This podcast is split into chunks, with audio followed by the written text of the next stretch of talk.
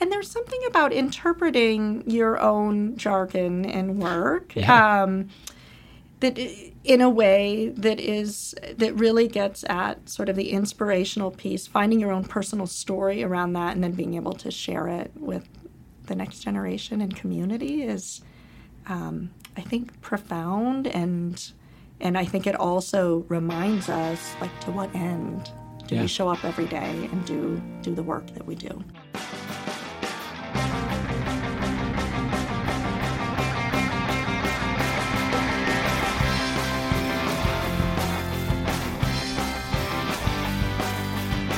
This is A New Angle, and I'm your host, Justin Angle, marketing professor at the University of Montana. This podcast is my chance to speak with cool people doing awesome things in and around the great state of Montana. Okay, welcome back. Thanks for tuning in this week. Really excited about this week's interview. I've been trying to make this one happen for a long time. You know, when I launched this podcast, so many people told me, you got to get Holly Truitt on the podcast. She is one of the most inspirational and creative people on this campus, in this community. Holly is the director of the broader impacts group here at the University of Montana, and I will let her explain to you all what that means. But in short, she just likes to tackle big problems to look at disparities in our culture income disparities, health disparities, educational disparities, achievement disparities. She tries to bridge those gaps and brings together diverse coalitions of people, of thinkers, of creators to make these things happen. She tackles big problems, and her her and her team do amazing work. What I want you to think about in this conversation is, well, at least my head was spinning, and I mentioned that a couple times because I just had so many questions for Holly. I mean, we're in an interesting moment here at the University of Montana as an institution. We need to figure out new ways to do things. And that's what Holly's all about. And so I was trying to map uh, her work onto the change that's maybe uh, maybe needed here, or uh, the process of sort of admitting that change needs to happen here, and all those different dimensions around it. We got into that in the conversation. It just made me think. You know, if you're ever feeling stuck in your role in your institution, some of the lessons that Holly puts forth today are really are really well taken. It can help you kind of reconceptualize how to get things done in your work. So, uh, without any further ado, I'll give you Holly Truitt. All right, well, we're here today with Holly Truitt. Holly, thanks for coming on the podcast. justin thank you so much for having me So, Holly, you're um, kind of difficult to pin down. I've emailed you multiple times, and each time I do, I get a an auto reply that says something along the lines of, "Thanks for your mail. I am in Maine saving this community," or "Thanks for your email. I am in the wilds of some unknown land saving their children from monsters from below," or eh, you know. Doing great work in other parts of the world, and, and try to bringing back bring back some of that wisdom to Missoula. Sounds like. Oh, you're so good. Um, yeah, it has been a full year. And I think the big thing that has emerged for us is number of years ago, we sort of made this radical decision that we were no longer going to do organizationally bound work. And we were going to bring higher education and community together to co create around really two points of change around. Um, Closing opportunity gaps for the next generation, so i.e., social mobility, American Dream, and uh, innovation building uh, here locally in Missoula. And as we've moved into this work of doing co creative and collective minded cross sector work, what has taken off in the last few years is just a lot of inquiry and enthusiasm from well beyond Missoula, Montana. Um, and so this summer, as you mentioned, I was back in Maine. Um, uh, working with a group that is trying to think about they have incredible assets. They have churches with large endowments great brick and mortar that are used two hours a day. And how Right. do they or two hours a week. And how do they begin to reimagine those into third places and community centers for kids? Um, so honoring that legacy of what these um, endowments were created for a hub for community and connection with spirituality maybe looking a little bit different in in this moment in time. Um, so it's it's been a really interesting um, interesting summer. I was also working with MIT, talking to them about the way that we have been co-creating with tribal communities and integrating culture and STEM together, and what that process looks like. Um, and then in France for a wild, uh, long weekend that was uh, with a group of people that are all they're all community builders, but in all different spheres. Um, Okay. Working in cryptocurrency, working in Facebook, working like I do in a highly localized level. Um, and so there were 20 of us that gathered um, with, uh, it was, you know, it's a French billionaire that is interested in making investments back into community. He raised his money through a company much like Amazon.com that has been disruptive to rural France, which is the essence of of France, Sure. and uh, and thinking about what is community and how does he best invest and and work to um, use those dollars that have come from such a different sector to help um, promote rural France. Wow. So my head is spinning know, a little bit too. in the sense that, you know, we had this little pithy intro and then you I mean, we could do four or five episodes just based on the last you, you, your last uh, your answer to the question basically. But before we kind of try to pull some of those strings because there were many strings there to pull, let's give the listeners just a little bio background. So you are the director of the Broader Impacts Group here at Montana, uh, University of Montana, and all the great work it does. Director of spectrUM, but um, let's talk a little, little bit about you know your upbringing and what brought you to this position, and, and and what motivates you to do the work you do. Justin, that is such a good question. Um, It's kind of big. It's a big one. So I grew up on the on bi-coastal. I lived in Oregon until I was 8 My mother died when I was eight. Mm-hmm. I've Um, heard that, and you know, I listened to your TED talk, and I've heard you talk about that before. So you had a you know a, a bumpy childhood in that regard. Yeah, I very much so. And I think that um, what was profound for me is that community circled round um, Okay. and family, but community played a vital role in being able to find.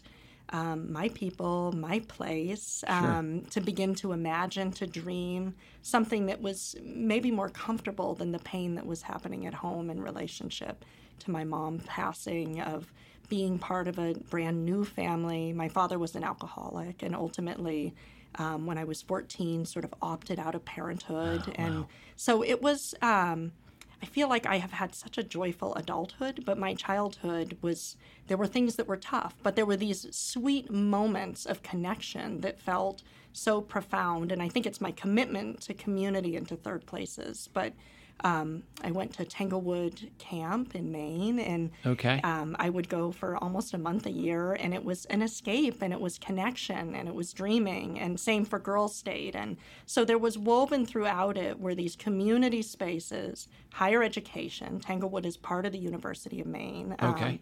and when I came to the University of Montana, for me at least, and I've I've shared this in other places, I think it was the first time I truly felt home. Hmm. That it, it gifted me this sense of connection and home and hope that there was something so much bigger than I could have imagined. And, that's me. when you came here as a student, right? Because you spent some time at Simmons College before University of Montana. Is that is that right? I've done your research. I try a little bit, Good you know. job. I try a little Good bit. job. Yeah, yeah. I transferred here after my freshman year. So I went to Simmons in So Boston. what? Yeah. So it's kind of tell us about that transition. Yeah.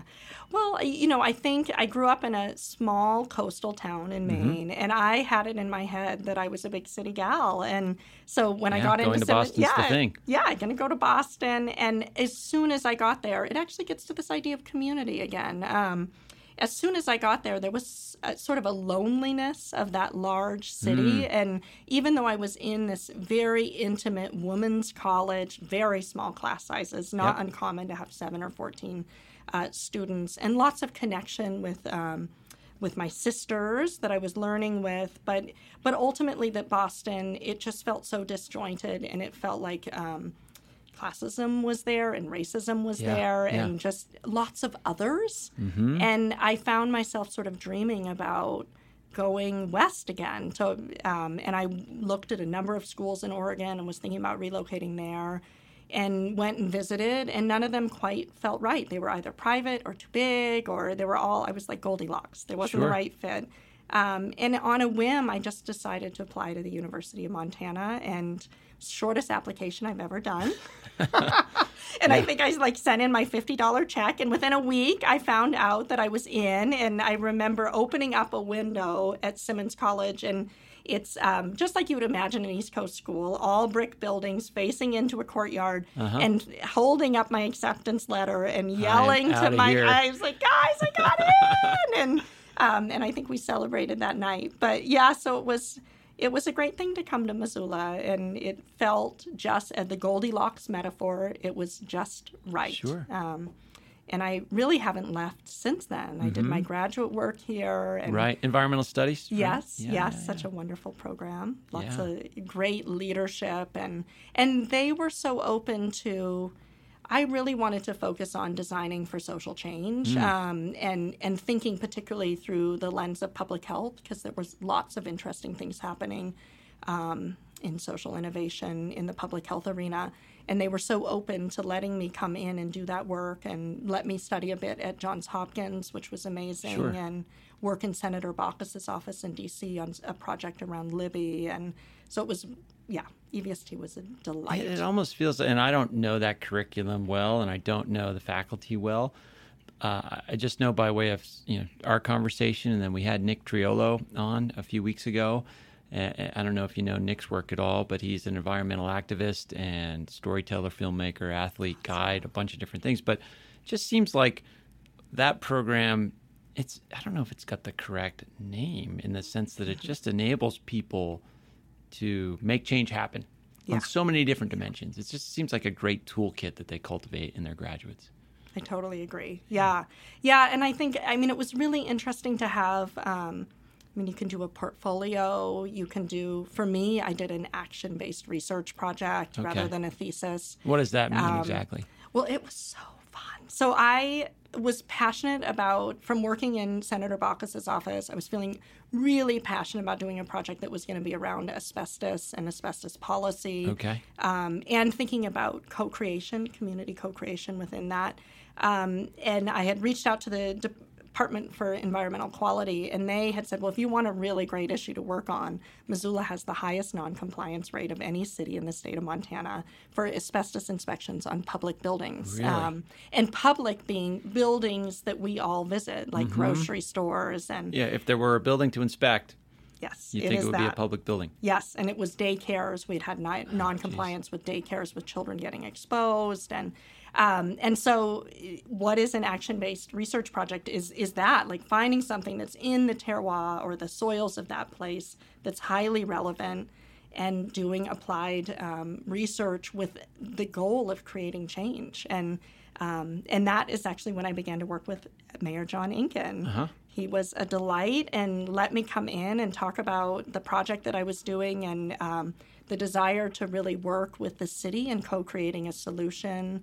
Um, Don Veru, who was at the building office, was an incredible champion and partner. And then I also worked with contractors. And the big thing that I wanted to do was to keep this finding between this, these sort of key community stakeholders that could solve the problem. So rather than running to the Missoulian with the problem, Sure, sure, yeah. Solve the problem rather than expose it. Yes, exactly. Yeah. Yeah. So we began co-designing together, and um, Well, that kind of speaks to your notion of community and that key value there, right? Yeah. To co-create a solution and act on it rather than sort of, you know, try to. I mean, journalists do different types of work. I mean, it's important for journalists to expose certain things, but in this case, yeah, you, you tackle a big problem, understand it, and then solve it. Yeah, yeah, no, it's so true. And I think there is, I so agree with you in this moment in time, particularly where we're not honoring the power of journalism around transparency and that it is it is fundamental to democracy. Um, but yeah, so it was a really interesting journey. And so I was writing my final paper, and at the same time, we were doing this work and I was documenting it. And at the end of the day, the city of Missoula,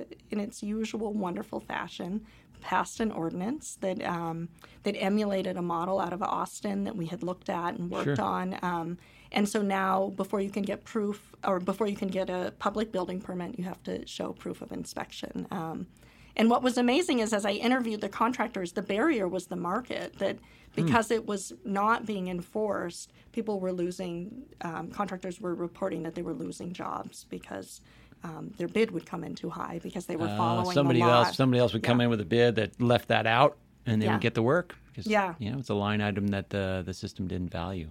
Yeah, Interesting. So, and that was as a student you were doing that work. yeah. So that was my Your graduate senior work. thesis? Yeah, or graduate thesis, I yeah. guess, in this case. Yeah. And uh, through EVST. And it, I don't know if other departments would have been so invitational to um, to do that, but Dr. Robin Saha was my mentor, and Steve Schwartz Yep. and Vicki Watson. I had an amazing team. Um, they were so celebratory and um, open to doing it's it is the work of EVST. Yeah, absolutely. And so after that, what what happens next? Oh, that's such a good question. So, Dr. Chuck Thompson and I, before I started graduate school, um, he had put, was putting in an NSF EPSCoR grant, and it included the concept of a science museum. And I Hmm. Had yeah, The- spectrUM. yeah, what would yeah. become spectrUM? And so I had helped him with the initial research and design, and it got funded while I was in graduate school. And as I was getting done with graduate school, I just sent him an email and said, "I hear there's money at Main Hall. Do you need help with this?" and my thought was that it would just be sort of a, a, short project, and it became a love affair, and and then it seeded this opportunity to create the broader impacts group. Sure, sure. So just by way of kind of full, just so we uh, educate the listeners a little bit, EPSCOR, that I can't remember what it stands for, but it's basically a, a federal grant program that delivers or tries to funnel science or research grants to states that are underrepresented in terms of national funding for science. Is that it's an Perfect. NSF program, correct? That's correct. Yeah, And yeah. so Montana is is been receiving this grant a number of times, and it comes up what on five year cycles. And so yeah, building in a museum for children that brings, or actually for the community, really that brings science to life. Is that was sort of the genesis of spectrUM? Is that right? Yeah, no, very much so. So the infrastructure of not only just the research, but inspiring that next generation to move in and take take on those careers and have an informed um, citizenry is sort of the broader impact side of it. Yeah, and so now spectrUM rolls up into this larger entity called the Broader Impacts Group, which I mean, I'll let you kind of lay out the mission of this group. You're the director, and and yeah, what is the, what is the Broader Impacts Group all about? Yeah, yeah. So we're passionate about uh, really harnessing the power of the university to co-create with community around. There are two primary points that um, we're working on right now. One of them is sort of STEM ecosystem, closing opportunity gap, social mobility work. So very K twelve. Um, putting community in the driver's seat. So they're designing, co-designing all of the programming we do, primarily funded funded by federal and um, private foundations. Sure. And then locally, in addition to that work, we've begun to do a lot of work around uh, building an innovation ecosystem. Um, and so right now we're working, we've been working with um, Vice President Scott Whittenburg, Mayor John Engen, Missoula Economic Partnership, the community through a recent Innovate UM um, day in co-imagining an innovation corridor. hmm And actually, tonight is the uh, celebration of what's it? Innovate UM's. You have some some party tonight, right? We do. We're having a garden party um, on the rooftop of Stockman's Bank. Um, it should be a ton of fun. And we have some really interesting innovators who are doing lightning talks on innovation. Lightning talks. Yeah, three minutes, three slides. Oh, interesting. It's challenging. I've been working Yeah. on mine and it's like crushing me. And I'm doing it with my friend Elisa, and the two of us are yeah, like, the two of you have to share three minutes and three slides. Oof, yes, that's it's a challenge. tough. It's tough.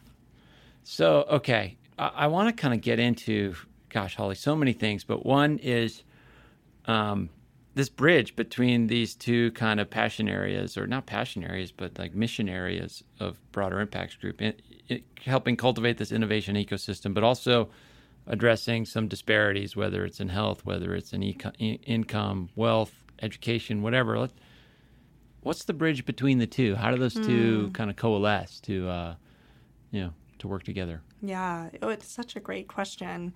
I mean, to me, a lot of my work looks at Nordic models. Um, and for instance, we're working on building a culture house here in Missoula. So, bringing the library, spectrUM, Children's Museum, and extensions of our research labs under one roof in downtown Missoula. Um, and I think what when you say sorry to interrupt, but when you say Nordic models, I'm assuming you're saying you know best practices learned from Sweden and Norway and Denmark and th- that region. But what what is it about those cultures that kind of creates those community ecosystems that you're trying to model yeah, model it- after? I think, I mean, I think there's some key ingredients. I think there's a real focus on collective impact and return on investment, particularly in the social arena, that sort of proof of concept that we're and and how do we leverage dollars to create the maximum impact for our communities. Um, and then I think another piece of it is that there is such incredible transparency, and and how do you create transparency, and how do you allow community to help drive um, development, to help think about and drive um, emerging opportunities.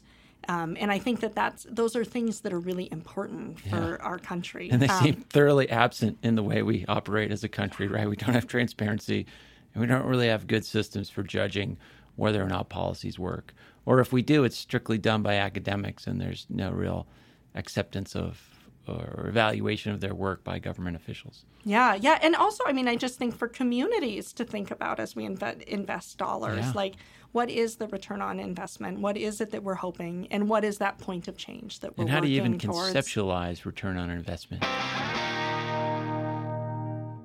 Hi, this is Chris Shook, Dean of the College of Business at the University of Montana, and you are listening to A New Angle. All right, special announcement for all of you today. You probably know that this podcast is produced out of the College of Business at the University of Montana. But what you might not know is that the college will celebrate its 100th anniversary this year and we have a big celebration planned. On September 21st and 22nd, we'll be celebrating our centennial with a full schedule of events, and we'd love for you to get involved. It's going to be an awesome couple of days. So please check out our website, www.business.umt.edu slash centennial for all the information. Hope to see you out there. It's going to be fun. So, a lot of our work is um, building collective projects or programs. And a fine example of that is Empower Place, which is at the Missoula Food Bank. Okay. So, it's one part library, one part spectrUM, science museums with UM faculty role models and STEM role models from around the community. Um, one part feeding meal site where mm-hmm. kids can get food. Um, it also is meant to have intergenerational learning happening, um, all towards this end that we know on a research level that those types of community hubs and after school enrichment and early childhood literacy programming and STEM programming is a key ingredient to social mobility, to closing opportunity gaps. Um, and so we think of these spaces as these catalyzers and then uh, woven throughout it. And we're so fortunate to have large federal and national grants is research and evaluation. Mm. And so we have external and internal researchers and evaluators who are making meaning, and um, and it looks very different. Some of them are studying how is the collective working together, and how are they self-identifying that their muscles are stronger from this, and where are their rubs, so that others can learn from this model and understand how we've shaped ourselves, and where are there um, sort of uh, budding roses of opportunity sure. yeah. that are like we never imagined that could be possible. But the other piece of it, of course, is the downstream piece, and that's really looking at how is this impacting those that use the space. And so getting at changes of perception, tracking of people, for instance, at Empower, we're beginning to have. Um, families or parents that are signing up for FAFSA and thinking hmm. about going to higher education and yep. thinking about what comes next, in part because they're in a space with their child learning and connecting with faculty. And, um, and my sort of thought around it is, is recognizing that it's a place for them and these are people that they can connect with and in their community and that like i talked about in my childhood these uh, points of hope and opportunity sure. um, so I think I think that that's part of how we can begin um, as a community to think about return on investment. And often in organizations, I think it's really hard to have an incredible ROI. But when you do cross sector work and Empower, for instance, has WIC integrated in. So it's a one stop shop for all of these different pieces. Um, and that's a very Nordic model. And I think ecosystem building is the same, that um, they've been thinking for years about how they um, align all oars across sectors towards shared um, a shared purpose, shared change, and do, doing it in a really thoughtful, strategic way. So, Holly, as you're laying this out there, I mean, my my head is kind of swimming, and it comes back to a term you used very early on in our conversation, and that was organizational constraints. Like you're choosing to, I don't know if that was quite the precise term, but you're choosing to operate in areas where you're not constrained by organizations. Yet we are a university and you're operating with municipalities and all kinds of institutional inertias. I don't know if that's a word you can pluralize, but I just did. Anyway, my question is like, how do you, how do you get stuff? How much you get so much done? How do you get it done? Operating within all these institutions and the rules and the guidelines and the structures and all this other BS that we have to deal with on a daily basis. That's such a good question. I mean, I think so it's interesting. We don't expect anybody else to not be organizationally bound. We just move that way. So we're going to be adaptive and fluid and um, act like great designers. Um, okay. And actually, I mean, when you say we, who is that? It's so you the broader and Natalie group and like, your group, but yes. it's. I mean, it's just a small team, right? It is, and I think that's part of it too. We're small, we're nimble, we import. Um, re- honestly, world class designers to help Okay. um, on projects like the innovation corridor planning. There were a lot of different voices, a lot of different designers, um, and we think that that chorus matters. That it Sure. that it adds to it. Um, but to your question of like, how do we navigate? Operating often in spheres of higher education and city um, and also in private sector and then in social sector. I think that um, what has worked for us incredibly well is a guiding principle that we have is um, relationships first co-creation second and we're in it for the long play. Yeah. and so we drink a lot of coffee. We talk a lot. We have powerful we generally have community design groups that are really community advisory groups that are helping us with the design they meet monthly in each of the communities and they help move forward the work that we're doing um, and i think there's part of that just creating a space for relationships it's always um, there is a visionary and a dreaming point, but there's always a commitment to action and to getting uh, funding. And so making that flywheel start spinning. And that's, I think that's a really vital role that we play is we don't expect anyone else to have um, the capacity or the energy to move things as much as we are and that we're going to meet people where they're at see where they want to get and then use really i often say use the power of the university and move things forward Yeah, yeah. Well, and you create you create awesome initiatives that people want to contribute to.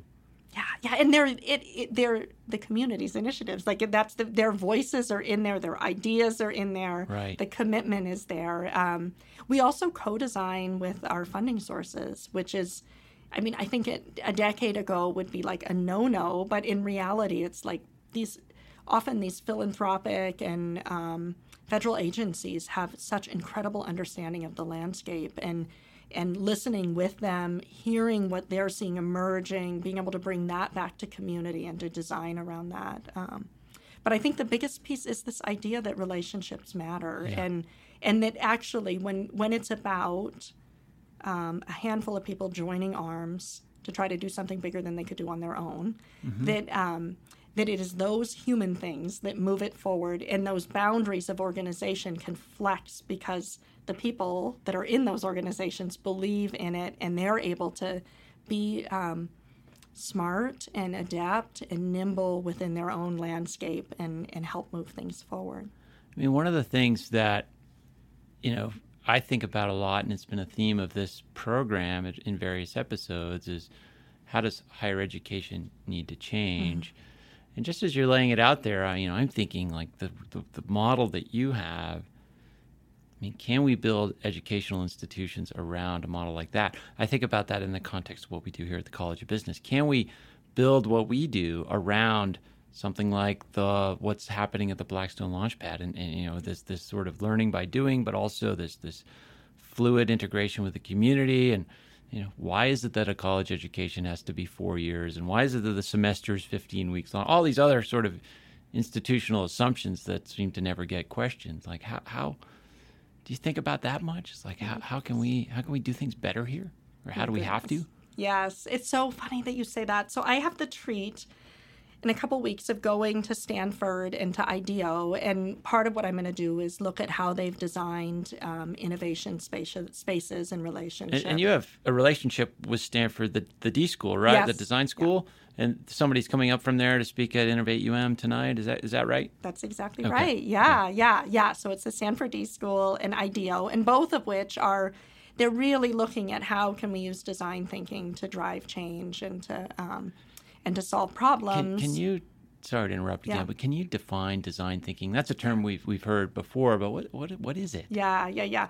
Well, I'll define it in my words, um, and I'm sure there's like an official description of it. But it's it's using the the design process to um, to emerge with like a solution or an opportunity of a way that we might solve this, and it acknowledges that. Um, that prototypes matter, that brainstorming matters, Okay. that um, getting different people around the table matters. And for us, our model is a little bit different. I mean, I think design thinking and co creation cross over, but for us, we use an opportunity driven co creative process, which is that we're going to start with an opportunity in the community as opposed to framing as a problem. And I think, particularly for communities that haven't historically had a seat at the table with government or with higher education, taking that opportunity driven mindset as opposed to a deficit mindset matters. So is that the core of design thinking? It's framed in, in the positive, like we're going to design something to meet an opportunity rather than design a solution to a problem. Is that I think design thinking is a solution to a problem. For us in our co-creation model, we use we use an, an asset approach. Um, I think some of it is because some of our soils are education, and we know that an open mindset happens when there's possibilities, and it's really easy to get a fixed mindset if it feels like there's a lot of barriers. Um, so yeah, so design thinking, the, what IDEO and what Stanford D is focused on is human-centered design thinking. So putting the human in the center of it and um, and designing towards solutions. And so it can be anything. It could be a policy issue. It could be um, a widget that needs to get created. Um, I think that with design thinking, interestingly, a lot of times it can be observational. So it's like an engineering process. Sure. Um, so you might observe how people are doing something. And I think the co creative model says, let's also just have the people at the table and in a radical or a co- um, complete co-creation model we're going to have people at the table from day one that are that are part of what we're working to solve and have sort of that unique expertise of the terroir and so for us that means that from everything from identifying what the opportunity is to working on the proposal that's going to fund it, um, the vi- setting the vision of what it is that the initiative is going to be, um, to implementing it. Our communities are involved in the implementation. To even deciding, um, we use a reciprocal model often. Um, in our research, so community is looking at the question and saying, you know what, if you moved it one degree over, you'd really help us understand something. Um, and where that's come into play in a powerful way is on the Flathead Reservation. That um, we are for the Maker Truck, which is integrating high tech making and cultural making together to allow kids entry points into technology and engineering and hopefully into career pathways into S&K technology. Yeah, Um, talk more about the Maker Truck because yeah. that's a that's a spectrUM initiative. It, I mean, you tell us what it, it's about, but it's just doing fantastic work up on the reservation. It is so cool. So it's part of Nation, which is now in its sixth year, and um, it is made up of Nation is a whole crew of STEM champions from the reservation um, who are helping to guide all of the design that we do. And we identified a number of years ago that we were hitting it out of the park and inspiring the next generation about environment and about health, but we were really struggling with technology, and and that was a key piece of the change they wanted to see. That they want. Um, tribal members to be working for S&K Technology, which has outposts in Dubai and gets Yep. forty million dollar contracts, and um, and so we just sort of uh, got on the balcony and really began to reflect about what the barriers were, and what emerged for us is that making is part of the Flathead Nation. Like this is core to who they are, and what the community felt like is if we could begin to integrate cultural making and high tech making, kids might come for culture and stay for high tech, or they might come for high tech and stay for culture. Sure. And so we looked at the Stanford, um, Stanford D has a Spark Truck model, and we looked at that and we began to think about how do we make that uniquely of this community? How do we add a cultural overlay? Um, and who might be the people that we co create with? And what emerged is we'd work with the cultural committee and with local makers and um, figure out ways to integrate in laser cutter, authentically integrate in laser cutters, 3D printers. Um, All Nick kinds of new technologies, Yes, yeah. yes, into the process. And one of the questions that was really important to the tribe to explore was do um, was the next generation spending more time on activities that had a cultural and high tech component than simply a high tech component. Sure. And we're finding that students spend about four times the length of time at an activity that has a cultural um, has culture woven into yeah. it. Yeah, yeah, and, And that now- goes back to community and all the other values you've talked about. Yeah, and then what's been amazing is Tribal Ed is now using those same research questions and observations in their setting, and they are uh, they're um, integrating culture into the schools, and for them to be able to begin to quantify and be able to um, talk about how culture matters and how it particularly matters to Native students and and how they see themselves as fitting into higher education and into careers um, and engagement. Wow. Um, you know, as we're sitting here, Holly, I sort of feel compelled to maybe put you on the spot a little bit, draw you a little bit out of the broader impacts group, and, and think about like, with all the insights and wisdom and lessons you've learned from, you know, going and visiting these far off places, bringing their best practices here, experimenting, working with community, working with, you know, a diverse set of constituents. I mean, I just think about what we're going through here at the university right now and, and having to, well, I mean, I sort of accept the premise that we have to adapt and change and innovate and do things differently. Um, Others on campus maybe agree or don't agree with that premise, but uh, I assume we agree on that premise. And, you know, if you were sort of charting the course, what would be, and I'm not asking you to, to sort of lay out specifics of, you know, what needs to be cut and what needs to be invested in. That's not the discussion, but it's like culturally, how do we, as an institution, move forward? It makes me think of one of my mentors is Ann Bowers, and she used to be the head of HR um, for Apple. Okay. And I was introduced to her through the Noyce Foundation. She was the she was married to Robert Noyce, who helped create the microchip and um, kind of grandfather of Silicon Valley. And she has this profound mantra that I use all the time, and I wish I could get Ann out of my head at times. But she always says, never nice, always necessary. And I think if we could use that as sort of this guiding light as to the work that we do, and and in ways almost a sword of like, what are we? It, I've referred to UM as like an exquisite, overgrown rose bush. Like, and, Yeah.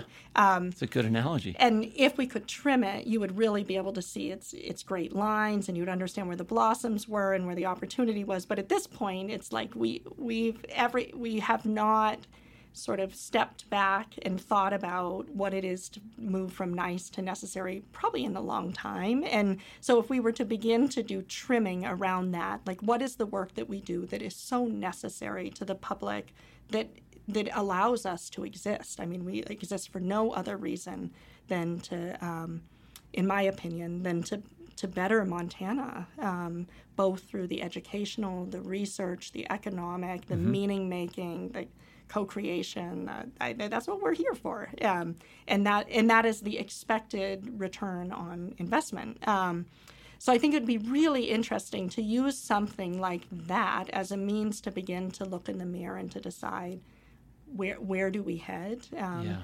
And I think just sort of on a design level and on a community co-creative um, level, I think it would be really fascinating to do listening across the state, and particularly in tribal and rural settings, and places that maybe aren't invited to the table that often, and to ask the question um, in design labs. I'll often often ask communities, um, what if you were to imagine your community? What do you want most?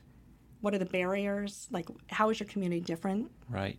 Than that at this moment? And how might this relationship help change that?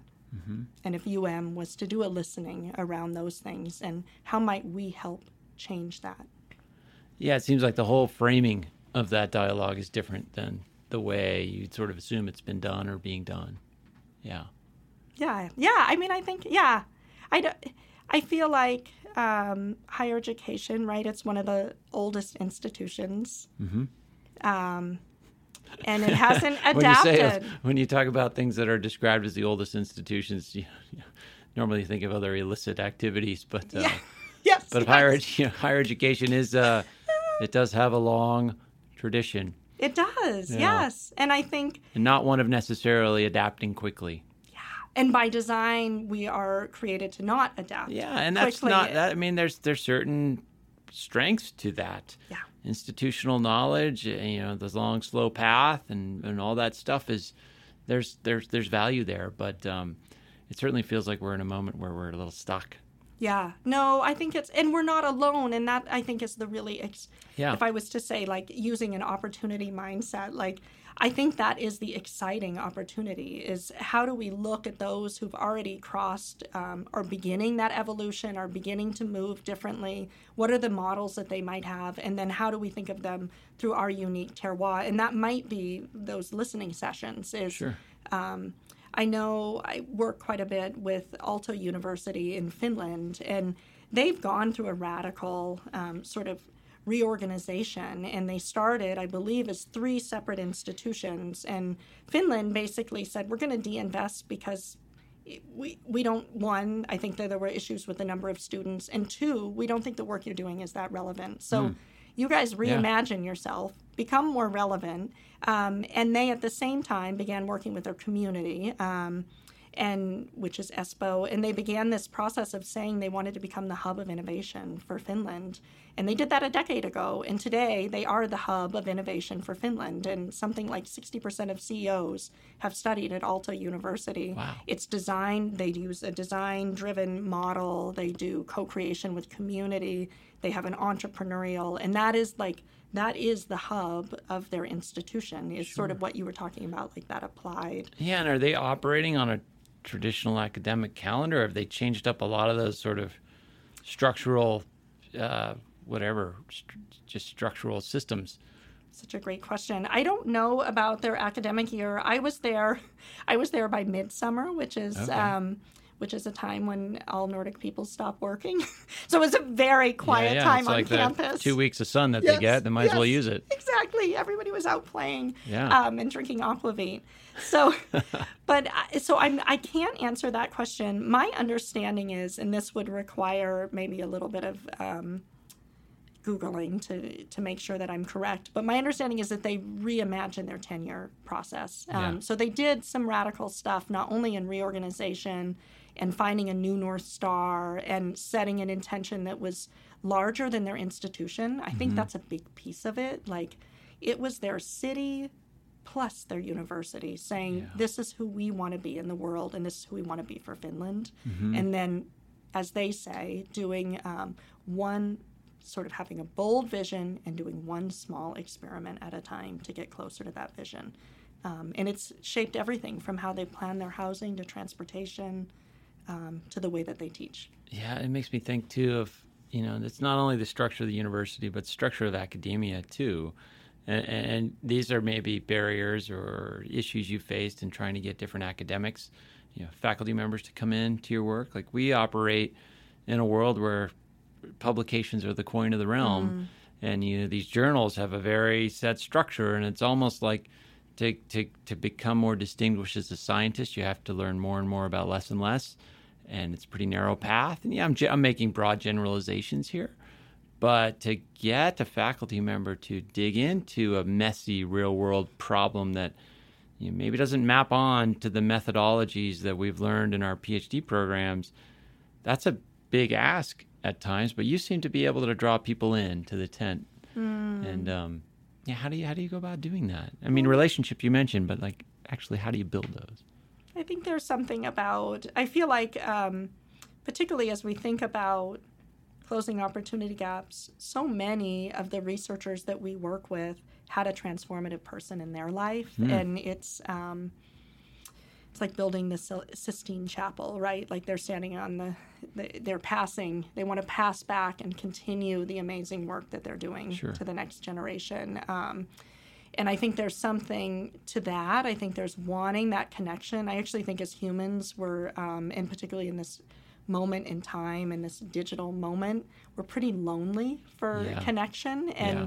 the work that we do is all about relationships and co-creating and and having um, aspirations and hopes and tangi- and developing things that feel tangible that can help us get closer to achieving those. So I think it's like noble goal, meaningful work. Somebody did it for them. They're going to pay it pay it forward. Um, and then I think the other piece of it is, and this is really kudos to the federal government, is that federal grants require broader impacts in mm-hmm. many ways, and um, and that means that we all have skin in the game towards the sh- towards the shared vision. Um, and I think that with the broader impacts group, we're uniquely positioned to help faculty feel like they're making an investment that is going to actually. Um, uh, really impact a community and impact the next generation. And so, and it makes their projects more competitive. I mean, you, with the small amount that faculty are generally putting in a proposal, you normally would not be able to have research, evaluation, sure. and design. Yeah.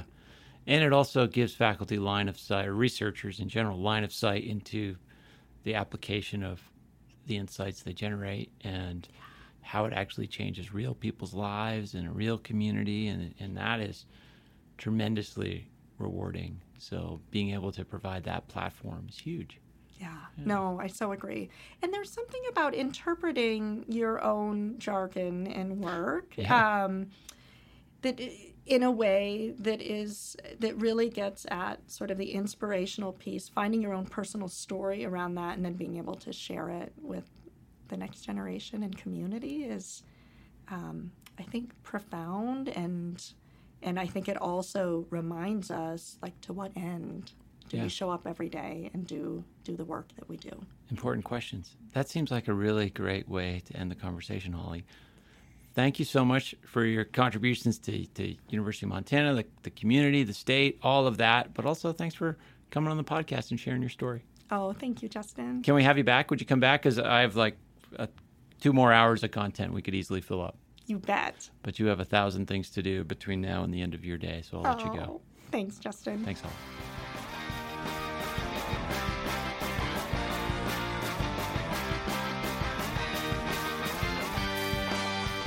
Okay, I hope you enjoyed that conversation with Holly. It certainly blew my mind and has made me think about many, many things in different ways.